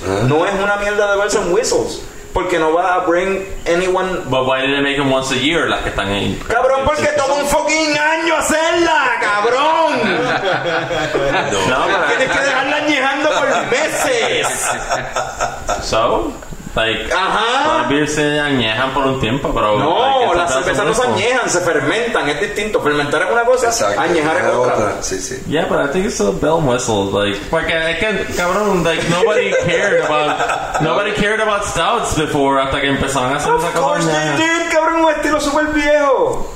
Yeah, sí. es, bien, es bien pequeño. Ese niche. Lo que pasa, lo, lo que- lo que- Dentro de la cerveza ok, ok, comercial es un, estilo pequeño. Sí, ajá. sí, sí, no, no, pero yo, Por yo, eso. creo, yo, yo creo que aparte de eso, ¿sabes? También tiene que ver, ¿verdad?, con el estilo, el estilo de cerveza que es y a la temperatura que te la deberías tomar. So, Frank y Carlos les gusta la cerveza así a fuego. Yo no me voy a tomar un stout en Puerto Rico porque me la van a sacar del draft y ya va a bajar como fucking 7 grados. Exacto. playa, No, yo, estoy, eso- yo estoy de No, acuerdo con Tommy Está bien, no, no, pero es que tampoco es para beber en el lugar donde No, estás bebiendo. yo, yo estoy dando así como. Pero actually, actually, los stouts son cervezas que se supone que tú dejes, o sea, que están hechos, ese estilo está hecho para que tú lo dejes que se no se caliente, pero que baje, suba un poquito la temperatura en esa cerveza. Porque entonces ahí le puedes apreciar un poquito más esos tonos de toffee, Ah, de café y de chocolate. Puerto Rico, por supuesto, claro que sí. ahí, te va, ahí te va a pasar eso más rápido. claro. No, sí. claro. No, a mí me gustan las stouts. I'm not saying that I don't like them. I'm just saying que como que aña- añadirle el whole barrel aged bullshit es como que just like un color. I would just drink a stout Sí, regularmente. un marketing Es un marketing scheme. La hay y la hay. Por eso. sí, sí. hay hay. como hay que unas cervezas que son, hay no, que barrel aged que en verdad no dicen Sí, nada y hay unas cervezas no, que son barrel es- que, es que esa mierda de, once a year, cool. Pero tú puedes como que next month decir, ay, yo quiero los barriles de nuevo. Like, can I just make it for like the whole year to be happening? Can I make a KBS all year round? You can. Pero ellos por el marketing scheme de que la gente se los toma en el año, es el año. Por, por tener su gimmick de que salen una vez al año. No necesariamente, mano. No, pero like you you could have the barrels any time of the year. Frank, tú, a ti que te gusta, tú, tú que eres un tipo listo, inteligente, de buen paladar, que sabe de cerveza. Ellos van a llegar, ellos van a llegar. Tú, que- tú que, tú que sabes de cerveza. Yo me acuerdo cuando yo era ellos. No, fuera, mencióname alguno de tus stouts favoritos, Vamos. de lo que hemos, lo que has podido probar. Eh, bueno, si estamos hablando de, de no necesar- de, de de afuera, ajá. eh, hay una, aunque Stone se conoce por los por los este, IPA y cuestión, hay una que ellos tienen que se llama la Chocobesa. Ok. A mí me gusta ese stout bastante. Tiene esos tonos de, de chocolate bien chévere, ¿sabes? Es una buena stout, a mí me gusta mucho. Y tiene unos tonos, esa cerveza de hecho, eh, supuestamente la hacen para simular un postre mexicano que tú lees los ingredientes y suena como si fuera un coquito. Wow. Y por eso tiene mucho, muchas especias como vainilla, canela y cosas así. so, es como postre. que la tiran para navidades. Por eso ¿Y qué tú ves a Sam Smith? La, stout. la organic stout, de la organic Yeah, chocolate yeah. stout. Eso a That's no me awesome. gusta, de hecho. Pero hay mucha gente que le encanta. Sí. I like it. A mí me gusta. ¿Te gusta? mucho, sí. I like stouts. Aquí tenemos que, no sé, estamos, estamos fuera de zinc bien cabrón. No, I like stouts. Lo que yo a mí me encojona es whole. We gotta wait a year for it. Like you can Pero, make it eso, all the pero eso time. pasa, eso no pasa con stouts nada más. Eso pasa con, por ejemplo, la Hopslam. Es lo mismo. y La Yeah, and I es una- hate that too. Bueno, I eso- want it to be all year round. Esa es una cerveza de Bells que es una IPA hecha con, con miel. Y ves no es una cerveza mala. No, eso, no, por eso. ese es un ejemplo de eso, eh, yo, yo lo que digo es que yo estoy quejándome de eh, toda la mierda de que es una vez al año. Cabrón, porque hay cervezas que son seasonal porque los ingredientes no Sí, se dan durante sí, todo sí. el año. Ah, sí, pero. No y hay cervezas que requieren cierto tipo de. O sea, añejar. Ah, pero no estamos en el futuro y no podemos hacer eso, cabrón. No jodas. No jodas que una fábrica gigante de millones de dólares al año no puede hacer esa mierda. A mí me encanta Yeah. stout. Dejaría de ser craft beer entonces. Uh. Es que no son craft beer ya. ¿Qué tú hablas?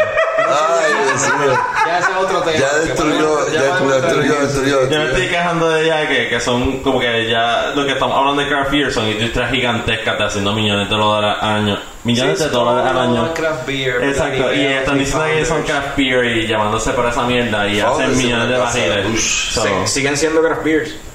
Según la definición de... Todavía cambia la Sí. definición. Sí, la Sí, pero definición. acuérdate que eso ellos lo manejan como ellos quieran. Eso Samuel Adams lo... lo, lo, lo- Ah, lo sigue Sí, esa- ampliando la eh, eh, definición. sí, para ellos quedar dentro de la definición. No, Sí, ellos, pero- ellos están Sí, cambiando, Company, sí, eh, sí. ellos... No Samuel Smith, Samuel. Pero esa, esa, Sí. para mí ese es, es mi punto, que como que más, tú puedes No, pero la esta Samuel beer. Smith es la de chocolate que tú dices. Sí, no, ellos tienen una de chocolate y tienen una también de avena, es buenísima. Pero es que es que es un gimmick, bell de eso. beer, of course. Y Tommy mencionó esa pendeja de como que, ¿verdad? Lo que tú quisiste decir es que para ti no, no te hace sentido el estilo de Stout.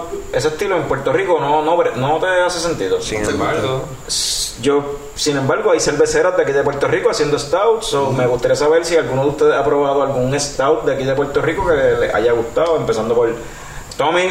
No, ninguno. Ok, perfecto. Bueno, Cocotero no es un stout. Un porter. Eh, la Pero, mierda. está por- pero te gusta, ¿te gusta la cocotero entonces? Sí, pero yo creo que el refreshness del coco.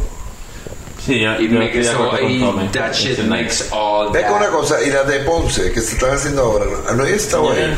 Hay una que se llama Señora de la Noche, muy buena. Esa me encanta. Esa es bien buena. buena, me- buena. la tomé en una gasolinera y me voló la cabeza. Me encantó Yeah, esa super cerveza. Sí, es buena, es buena. de las pocas que embotellan de locales, tú sabes. Y es de Ponce, Sí, de es pueblo buena. tuyo, Carlos. Sí, es bien buena. Es Esa es buena. mi pick también, la señora. Señora de la Noche, es súper Sí, buenísima. Sí, de aquí sí, sí. pues sí, de aquí sí. I'm, I'm agreeing with that. con Señora de la Noche. Yeah. Y porque ¿sabes? los cocos se dan una vez al año solamente, aparentemente, no sé. La cocotero la tienen todo el tiempo. ¿de Por eso, hablas? eso es lo que digo, que como que si dan cocotero todo el tiempo, se puede dar. Los cocos se dan durante todo el año. Yo quiero darle. Porque nosotros lo hicimos así. Yo quiero darle Ay, también a la rompecabezas, que recientemente la Yo pincharon. estoy diciendo cosas Esa es una, ¿Cuál es esa, esa es una, esa de, es mi de, pick. la- de los muchachos de Box Lab eh, en el Beer Box, eh, rompecabezas, una stout también. Pero la Sí, lleva, la lleva- se lleva Ah, la es verdad. Es Pero eso, eso es un stout fuerte. Pero es Sí, bien fuerte. fuerte. Esa es es verdad. fuerte. Eh, por eso se llama Hace rompecabezas. tiempo que no la tiraban esa. No, no, no. No, a mí me gusta también. Tengo que- Para ahí yo entiendo. Jorgito me está jugando foul porque no me lo dijo que está.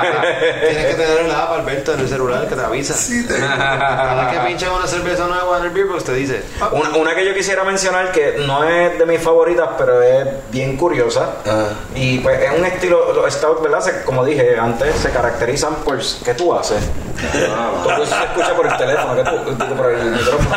El teléfono. Hacer ruido. pues, ¿Qué tú haces? este. se, caracterizan, se caracterizan por ser oscuras, ¿verdad? Los stouts. Pero hay, hay un estilo de stout que son, pues, este, blancos, por decirlo así. Stout albino, sí. Unos stouts que son, saben, igual que un stout, tienen ese café, ese chocolate, ese. Ese mal Clear.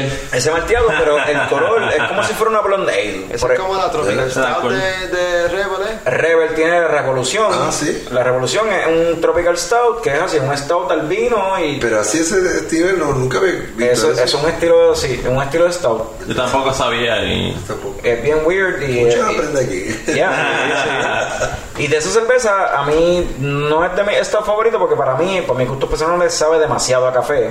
¿O sí? Pero sí, esa cerveza es la raíz de un chiste. Con. Como tú le llamas, un Stout blanco hecho con café dominicano. Ay, Dios mío, qué. Un Sammy Sosa. Golpe bajo. ah. Nice. That bleaching. Anyway. Creo que. next. Después de esto, de- leche coco va para el declive. Nunca se ha recuperado del Oh, primer pero episodio. bueno. Anyway, habiendo dicho eso, ¿verdad? El stout más famoso en el mundo es la Guinness. Sí. Mucha gente no Yeah. lo sabe, pero el, la Guinness es un stout. Eh, quisiera hablar un poquito sobre ve, ve, amigos del show, unos coño escucha. Me obsequiaron este fin de, este pasado fin de semana, fueron a Irlanda, estuvieron de viaje por allá y este pasado fin de semana me obsequiaron con una cerveza de, de Guinness que se llama la Foreign Extra Stout, que no es la Extra Stout que típicamente recibimos aquí. Y está bien curioso la, la historia de, de esta cerveza, porque la cerveza es vieja con cojones. Y el viaje de la Foreign Extra Stout es como si fuera la versión de una IPA para stout de lo que sería una IPA para un pale ale. Porque el viaje de la Foreign Extra Stout es la Extra Stout, ellos la hacían en un momento dado, entonces para ship it, o sea, embarcarla hacia Asia y el Caribe y otros sitios, pues le metían un cojón de lúpulo, tal y como se hacía con la IPA. Y le metían más malta para, o sea, para elevarle el alcohol, para que el alcohol es un preservativo natural, igual que el lúpulo, para que sobreviviera ese viaje en barco a estos otros países, de Irlanda a otros lados. So, esa cerveza se popularizó bien brutal alrededor del mundo y en un momento dado, pues ya llegando aquí a la, la era de ahora, eh, esa receta original ya no la... O sea, aunque el nombre Foreign Extra Stout es la que se vende bien brutal en el Caribe y en Asia, en realidad lo que reciben esos países no es la Foreign Extra Stout como tal en botella o en cake o whatever, no. Lo que reciben es un extracto de la cerveza.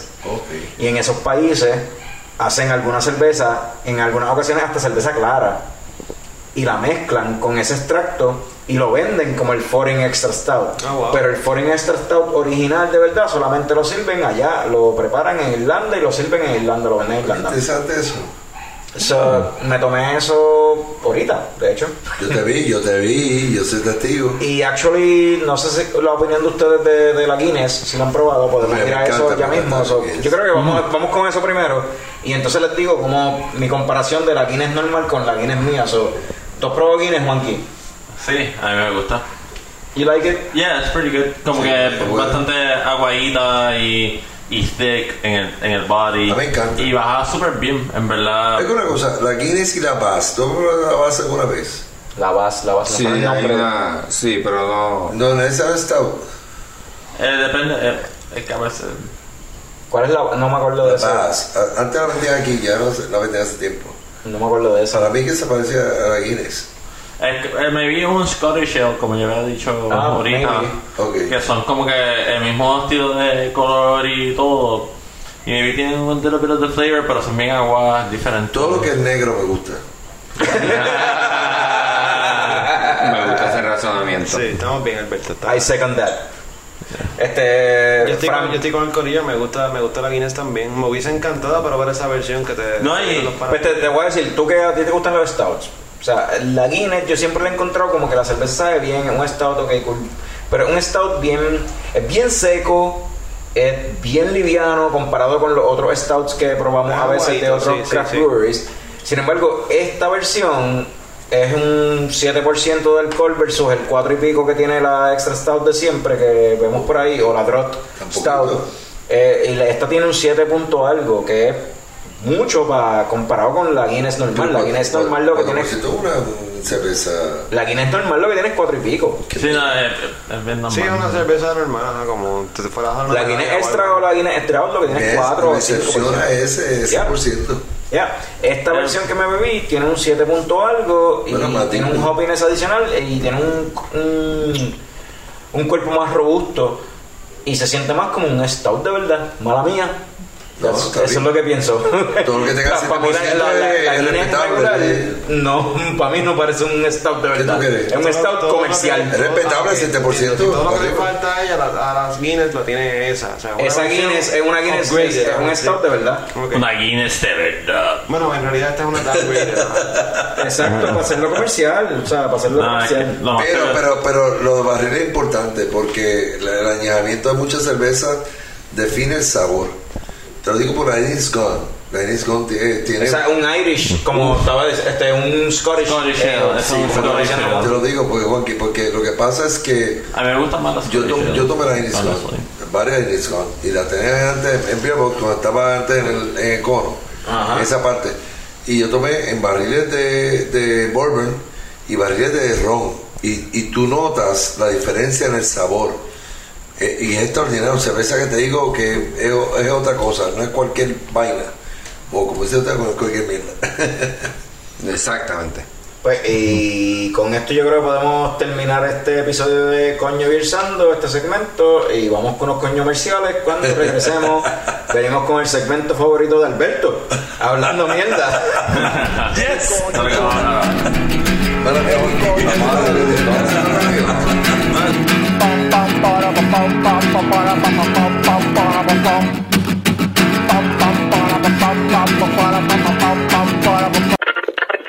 Si te gusta la chuleta o si te gusta el vite, yo te digo ahora mismo, hoy ahora mismo aquí es que es. Si te gusta la chuleta, te gusta la chuleta o el bistec, aquí es que yo te digo ahora mismo que aquí es que si te gusta la chuleta o el bistec, yo te digo ahora mismo que aquí es que si te gusta la chuleta o el bistec, aquí es que yo te digo ahora mismo que aquí es que, aquí es que si te gusta la chuleta o el bistec, gusta la chuleta o si te gusta el bistec, yo te digo ahora mismo, hoy ahora mismo aquí es que es, si te gusta la chuleta y te gusta el bistec,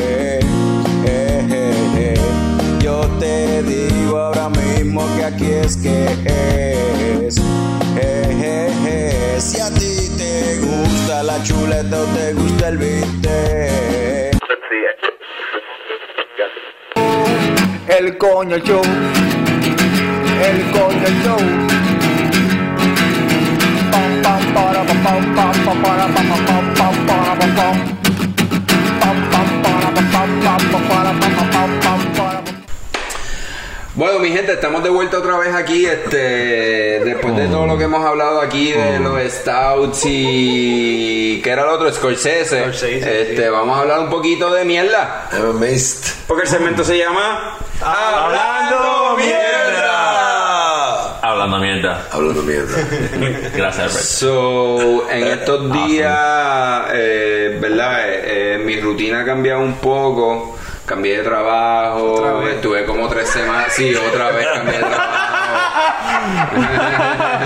Third time in a row. Of course. That one after the other. Cambió más de trabajo Combo, que combo. tiene accidentes, bien cabrón. Interesante. Sí, esto es combo. Yo, yo también en combo. So, la cosa es que eh, estaba pensando como que pues como que me cambiaron la rutina porque estuve tres semanas por San Juan y estaba bien cojonado. Pero tú vivías en San Juan antes, vivías por allá. Está bien, pero es que esa ya no es mi rutina, ya yo vivo en Cabo Rojo. Ok, ok. ¿Sabes? Como que. So, estaba pensando en todas estas cosas como que uno se encojona y no puede controlar, como por ejemplo la gente que no guía bien en las carreteras. Y tú ves que tú estás todo el tiempo en el carril de la izquierda para pasarle un cabrón y de repente el güey al frente te da señal que va para la izquierda. Pero en realidad no va para la izquierda nunca, simplemente es como que La pegada. escucha el clac, clac, clac, Yes. clac, clac, clac de la señal. So, estaba pensando cuál es esa cosa que ustedes no pueden controlar que les encojona más. Tommy. ¿Qué? No, esa es la cosa que me Ah, encojona. esa es la cosa. Esa es la cosa que me encojona que no puedo controlar. Eso es lo bueno de mis amigos, que les encojona, pero todavía están aquí. Así de mamones ¿Tú sabes qué me encojona a mí? Te voy a decir. Lo que realmente me encojona a mí son los cazadores. Cazadores. Yes. ¿Por qué? Está la temporada de caza acá en Isabela, Guadilla. Se van para Isla Mona y la pendeja. No, están aquí, en el área. ¿Pero qué cazan? Palomas. Paloma. Ok. Se las comen. Eh, ¿Cuánta población tú alimentas con una freaking paloma? Tres carajo. Ok. Entonces este tipo va con, eh, con su, con su pistola o su rifle, que son una extensión de su pene, a cazar animalitos. Y imagino en una, este, ¿cómo tú le llamas esto? Una, un congreso de cazadores del mundo, tú preguntando a los tipos de África, ¿qué tú cazaste? Yo cacé un rinoceronte. Ah, Ahora, no, no me entiendan. No, me entiendan. Yo no, yo no estoy a favor de la cacería, escúchame. Pero, pero, poniendo un tiempo ridículo. ¿Qué tú cazaste allá en Tibet? Yo cazé un jack de esto, ¿sabes? Un tipo de, de red. Sí, Sí, sí, ca- cazaste al, al, al, al- ¿Cómo es que se llama? El Yeti. Al, Exacto. ¿Qué tú Bigfoot, allá? oh, Yo oh, cazé ¿cómo un que se llama? dragón de Caribú, caribú, caribú. Un, Caribú, un- caribú. Un dragón cómodo. ¿Y, y Puerto Rico qué cazaron ustedes? Paloma. Paloma. Tiene paloma. Que eso, como que, what the fuck. Son ratas aéreas. Obviamente. Bueno, por eso, por eso es que no se encuentran acá en el área oeste. Por eso es que en San Juan hay un parque de las palomas. ¿Sabes cómo yo, no, ¿sabes cómo yo cazo una paloma? Una caja, un palo, eh, una cuerda y maíz. Y es, yo la cazo, tengo que darle perdigones. Porque me, me evito limitarla para parte de la carne con fucking perdigones. Cazo una paloma y, y quitarle la mitad de la carne. What the fuck. No, las casas las, las puedes hasta entrenar. ¿Tuviste de John Wick? Bueno. Ay, Dios. Ay, Dios mío, mira, Ay, Dios mío, Fran. explícame, tú tienes algo... por ahí. Hay No, pero lo, sí, pero lo que dice Alberto es bien cierto. Yo he conocido gente que se dedican a cazar palomas. Sí, sí, y sí. Palomas. Cazan palomas y las la hacen en fricasé, las hacen fritas, o sea, se comen las palomas. Actually, mi hermano. La gente tiene que vivir, o Tú te vas a comer, pero, eh, pero, pero una paloma no te va a tirar subsistencia. Eso es más- hello. Depende de cuánto Pero esa, esa, eso ya es más como un Ok, en deporte. Puerto Rico, ¿tu familia va a cazar palomas? Que cazan gallinas de palo. Cazan Yo estoy de acuerdo con En. Aguada lo hacen. Sí. Y hay cazadores en Aguada. Y hay cazadores en, en Manatí. Sí. En Abaja para los caimanes. Pero cazar palomas. Eh, eh, eh, Bueno, pero si Mira, mira, no, pero- eso pero- de pero- cazadores de palomas. Tiempo, tiempo, tiempo. San es Juan. el tema. Eh, eh, sí, sí, sí, sí, sí, sí, sí, el tema se está desviando un poco. Mala mía, mala mía, No, no, es que, es que, es que, es que, Tommy, el opening quedó cabrón. Pero es que un cazador de palomas en viejo San Juan va va a hacer los chavos bien cabrón. Pero, Porque- pero, En este pero, momento hay un terrorista tirando bombas ahí en el parque de las palomas. Y ¡boom! Mató 50 ¡Bum! palomas. Cabrón, cogí como a 20. Terrorista. Es para la familia. gasté 1200 en una bomba para matar 12 palomas. Bin Laden de palomas. Fran, ¿qué es lo más que a ti te molesta así como que... Yo, yo sufro de road rage. Que sé, road Me rage? monto en el carro y la gente empieza a hacer La por acá y me gente- y me encojono. Yo, eh. yo tengo uno bueno también. Pero es bien curioso, yo he visto a Fran hacer esa mierda. Yo creo que ustedes están- han estado en el carro conmigo. Por lo menos Juan, sí, estado. estuviste de camino a Cabo Rojo una vez. Ajá. Y de momento tú ves que Fran empieza a guiar más agresivo. Y cuando tú lo miras, el cabrón está moviendo los labios como si estuviese Hablando solo. hablando- peleando con alguien. No. Una, Y no situación sa- imaginaria con No sale audio, no, No, sale audio. no Simplemente él le está moviendo los labios como que y con la cara de encabronado. Peleando con Pero, pero dice esta frase ca- clásica, este mamá. Y Ah, ahí corta, ahí corta, ahí ahí corta. Automáticamente se Oh, Cuando, cuando no ponen la señal, cuando, cuando se cambian sin se, cam- se cambian al de carril, guían lento en el carril izquierdo, tú sabes. Pero eso es que Guadilla era orden del día. Eso es Puerto Rico. todos Pero- lados. en Puerto San Juan- Rico. sí, bueno, en San Juan sí que el road rage me, el road rage me da heavy. Instantáneamente que pasa esa parte Pasa el entre el dorado y Juan, como que Fran, llega este, al área Fran, metro de Fran, verdad. ¿Y qué tú crees, verdad, de estas situaciones Ajá. en donde hay un carril cerrado, verdad? Como que cuál es tu política en cuanto a eso cuando los carriles se unen? Cortesía, mano, es sencillo. Sencillo. Se corte. La gente tiene esta prisa de como no, yo voy primero. gente- Mi ok. tiempo vale más que el tuyo. No, fuck you. Oh, ok, ok, ok, pero, pero, Todo el ok. mundo va por algún lado. Pero, oh, exacto, no, yo entiendo todo eso, pero, ok, es como que pasa uno, pasa uno, o como que, Pero que na- pasa un chorro y después pasa un Na- na- chorro. nadie, lo, nadie lo hace co- como que cohesively, Yo, yo como que casi en una siempre cedo. orden. Yo casi siempre cedo. Que vaya el que está en la Lo sabemos. Yo no.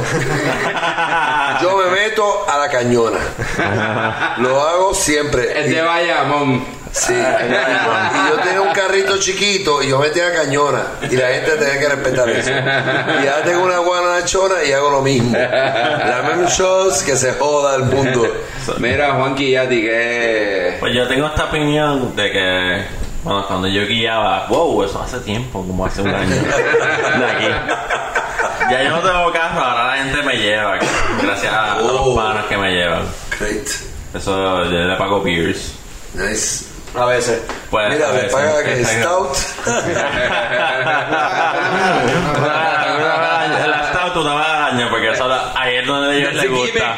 Ese es el gimmick, a ellos les gusta en ese momento. Pero yo entiendo, cuando yo me he puesto a guiar, Y no más que aquí y allá afuera. Yo siempre me imagino que todo el mundo es un NPC, un non-playable character. Y es como que están apareciendo para joderme la vida y ya. Eh, así es que yo me imagino como que yo Eso, estoy eso yendo a- explica, eso explica mucho. yo- yo- es, que, es que para mí la mejor, op- la mejor opinión que se puede dar es como que tú te imaginas que tú estás yendo como que este, este fast food, puede ser el mesón, Burger King, lo que sea que a la gente le gusta, y tú ves el, el fast food, es la ventanita abierta, el, el área open, como que no hay nadie. Y en el momento cuando tú das ese viraje, que vas a la derecha o izquierda, no sé dónde es, pero va, va, va a virar para entrar al fast food, un mamá viene y se te mete ahí mismo. ¡Pam! Y hace esta orden, mi hijo de puta, que se tarda como más de 5 minutos. Y es como un fast food, cabrón. Esto supone que sea rápido. El cabrón tiene órdenes, está manoteando ahí al, al símbolo de. al, al- al ordering board ahí. Baja la ventana, está poniendo la mano. 16 nenes. De momento, como que tú pides y de momento está todavía manoteando, le dan como tres refrescos, cinco refrescos, cabrón. Y tú, ¿qué carajo este cabrón está pidiendo? Este cabrón está pidiendo un con de mierda, de puta. ¿Qué carajo está haciendo? Y momento a ti te dan tu orden súper, como que súper rápido y tú, puñeta, porque cabrón, este cabrón se tardó tanto. Sí. Carajo, él pidió. Y de vuelta al Y- tema. No, es que eso le encojona. Esto es un buen rank. Juanqui, March Y Madness. eso fue, eso fue clásico ejemplo de ese picaro de church. Exacto, no, eso siempre, pero- pero- tardarse, Sí, pero yo creo que ya es un problema de church, no es un problema de la gente que pide. No, pero es, Todo esa- eso eso es como que todo el tiempo, cabrón. Todo el tiempo tú vas a un fast food. No, no importa cuál fast Y food. no sé por qué suena tú- bien peculiar de Wendy's y Burger King. Si no, tú, tú ves fast food, la ventana abierta, tú ves el, el símbolo, el sign ese del menú con nadie. No hay nadie allí. Y tú con el diablo, yo voy a dar la izquierda y para allá ahora, cabrón. Esto va a ser rápido, in and out. No Y se- problem. y se mete- viene un- se mete en el medio y entra antes que tú y hace una Viró- orden. eh, un, un cabrón que viró en U en el Exacto. para poder meterse. no, cogió el, cogió el solo antes que tú. Tú estás ahí en la izquierda y un mamá delante de ti. Dando esa derecha automática. Y hay un cabrón delante de ti y un cabrón en el solo se metió al fast food y tú, puñeta. So, mi Y gente, pide, y- recuerden. y pide, y pide toda la cuestión que tú dijiste, toda la cuestión que tú estás esperando y cuando te toca a ti, no tenemos servicio ATH. Exacto. No, te tira una mierda así. Te tira un curveball. Te tira un No, curveball. So, so, eh, ya sabemos, por favor, no se metan en el camino de Juanqui cuando estén en un fast food porque No, no, es it's que gonna lose literalmente- it. Es que como que siempre. es como que yo estoy, yo estoy llegando a un sitio. Por ejemplo, yo estoy en Walmart. Yo estoy en Walmart. Yo iba a Walmart y de momento tú estás, tú ves esa, ese, tú ves desde lejos la carretera del parking lot vacía, no hay nadie moviéndose, nada. Como que está Coño, estática, está estática. Y tú llegas y empiezan de gente saliendo Pues, del carro. Tú lo que deberías hacer es que- ante los negocios como que tú atraes gente. Tú atraes gente. So, por lo tanto, tú deberías hacer negocio con que yo digo que- esos que la- negocios. yo digo que las personas son como un magneto para otras personas para hacerte la vida imposible. Coño, Carlos, ¿tú sabes qué más encojona? ¿Qué te encojona? Cuando tú me interrumpes. No. Tito, no digas eso. Lo que pasa es que Fran dice eso porque como él no habla, Porque Pues- tú no lo dejas. ah, es porque yo no lo dejo. El interruptor le dicen ahora. Pero por el switch. El switch. Sí, eh, eso, eso no, no, pero ¿y es. eso- Carlos, ¿qué te encojona a ti? Eh, me encojona Tommy. Me encojona, me encojona Fran. Y me encojona, Yo no, yo no. y me encojona Juanqui, no, Alberto no. Ah, yes, gracias. Sí, pero yo dije algo que hizo razón. Sí, ahí. pero entonces ahí ya estamos notando un patrón que es que el tipo es un huevo. O sea, eso no es como que- Eso ahora. Ok, ok, hablando, Bueno, hablando de lo que. ¿Sabes lo que yo pensé? Estaba Bueno, pensando- pero una razón es el conserje. No, con-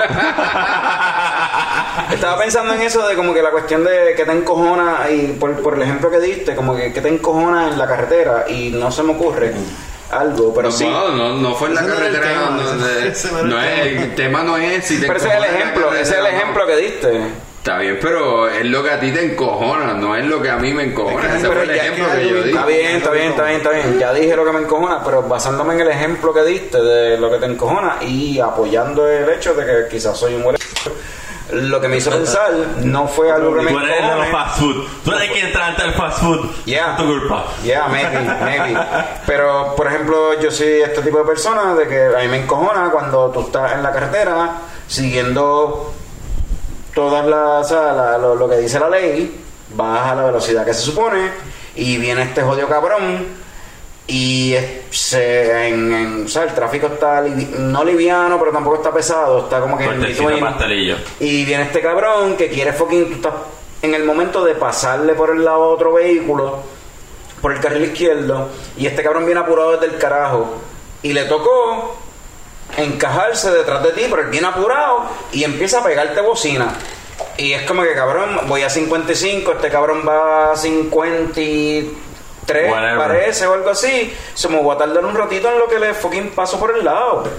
El cabrón está ahí pegando, bo- empieza a pegar bocina. este episodio. Sí, muchos blips en este hablando mierda. No, yo lo que creo, yo lo que creo como quiera es que Carlos en verdad como que guía un poquito lento y Carlos es yo, he's yo, no me, yo no me paso, cabrón, después de dos DUI en el mismo año, yo no me, yo no, Pero yo eso no, no significa que vayas todo el tiempo No, así, pero no voy a, ro- no le voy a dar No, ninguna excusa a los guardias a pararme. No, pero So, tú- si, el, límite, si el límite, si, si el límite es Carlos. 55, yo no voy a pasar de 55. Carlos, Yo un día en el expreso, este, por la área de Arecibo, que iba llegando a mi casa en Arecibo, vine este mamabicho en un fucking Hyundai. En este Hyundai bien Era. Carlos, Rosita. era Carlos. No, no era Rosita, estos El mío Hyundai. el mío cree, el mío cree. No, en este Hyundai Rosita, que es esta guaguita bien mierda de los 90, estos Hyundai 90 bien mierda looking de los 90. It's like it's really egg It's shaped from the 90s. piece of shit Hyundais. Ajá. Venía a las millas como que wow y me pasa a mí en la GTI y estoy en la guaguita mía como que lleno speed limit, super chilling y hay un policía que tú sabes que esa área en Arecibo es como que no tiene verja. El cabrón estaba en el mismo medio. No, el cabrón estaba en el otro lado. Bueno, mía, el cabrón estaba en el otro lado, en el otro, en la otra dirección. El guardia. Y el cabrón me pasa ahí, wow, súper rápido, como a like fucking 90 or some bullshit. Y se escapa. Y el policía me coge a mí. Ah, eso a pasa. mí, cabrón. Eso y yo como, cabrón, ¿no viste la mierda Hyundai ese? Lo que lleno?" está queriendo decir con esa historia es que en verdad no necesariamente, no necesariamente, Wow, technical issue. Eh, lo que Fran está, eh, lo que Juanquín está queriendo decir con esa historia es que no necesariamente que tú vayas siguiendo las órdenes, eh, no te va a pasar nada. No, está bien, está bien, está bien. Exacto, pero- no. Y pero es tengo un mejor- A mí o me sea, cojona toda esta gente que está como en un apuro. Juanqui, lo que Juan- Juanqui Yo dice guía- que el tipo venía a las Mira, millas. Juanqui el no- policía no- de San Antonio, de aquí. Juan- Juanqui nos ha dicho que él también iba a las millas. Él no, No, cabrón, yo llevé a 60, yo iba como a Eso fue lo 70 que en dijo, 65. A 70. No. Pues iba, iba El por encima cabrón del iba- límite. El cabrón iba a 90, lleva super chill, lleva a Ese 70 policía, desde hace tiempo. Ese policía era de San Antonio, le enviaron para allá. Ese cabrón, no, la cosa es que el cabrón fue como que superhero. Square. Guiando, sí. So, vamos acá, No, vamos, la- vamos la- a dejar el tema de la carretera. No, en la realidad, en realidad, en realidad, qué sé yo, no te molesta a lo mejor que vayas a Burger King y pidas el Whopper sin ketchup y te lo dan con ketchup, qué sé yo, no sé. Yo tengo otra No historia. terminaba de decir lo que quería decir. Yo tengo, Ah, pues, yo, pues, yo- yo- por favor, ¿Ves- termina, ves Carlos, qué porque me estamos encojona? esperando. ¿Ves por qué me encojono? No fue Juanqui. el- yo tengo, yo tengo otra historia porque I don't pinchar care. a Carlos. ¿Quiere I don't care. jugador? I don't care. Es Juanqui el que interrumpió. ¿Qué diría El punto es que cuando estoy así pasándole a este carro, a este vehículo, y viene este cabrón detrás y se pega Ajá. y empieza a tocar vecina y toda la pendeja, pues ¿qué yo hice? Pues frenaste.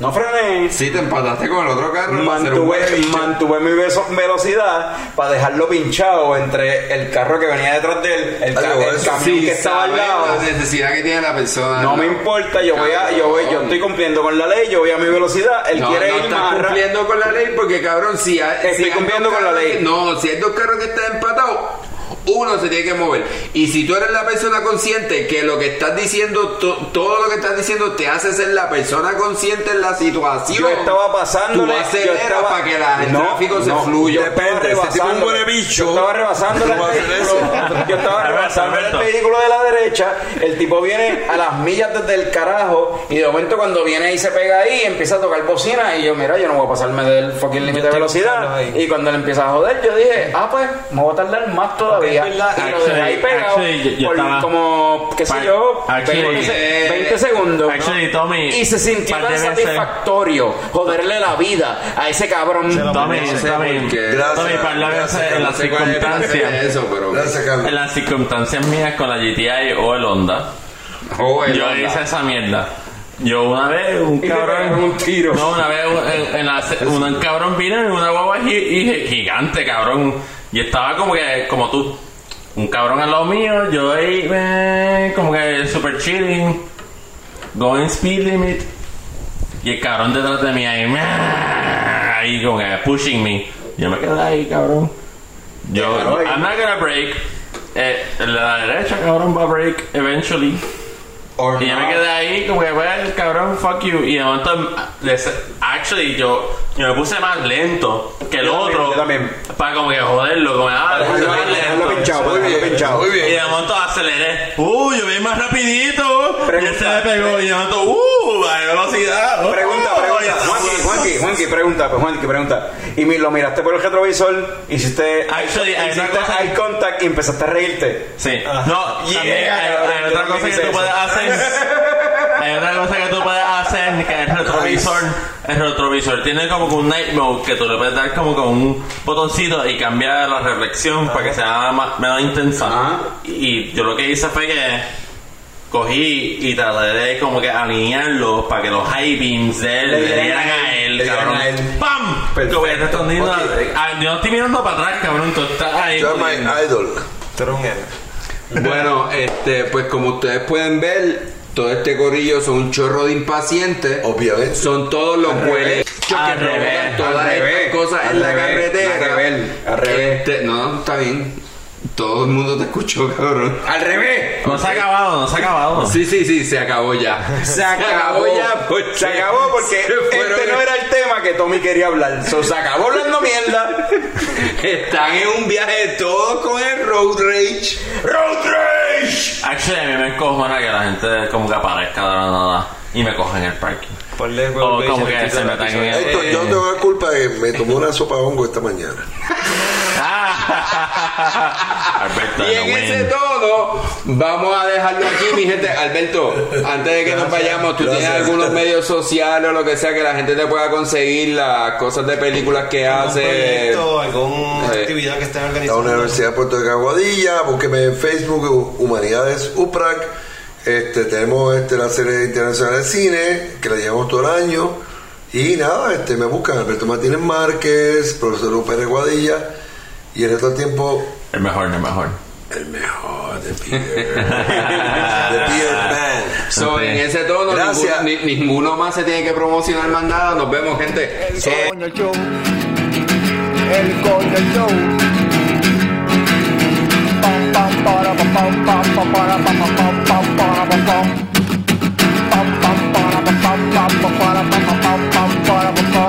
ya llegó, ya llegó el coño show, el coño el coño show, el coño show. ¡Wow!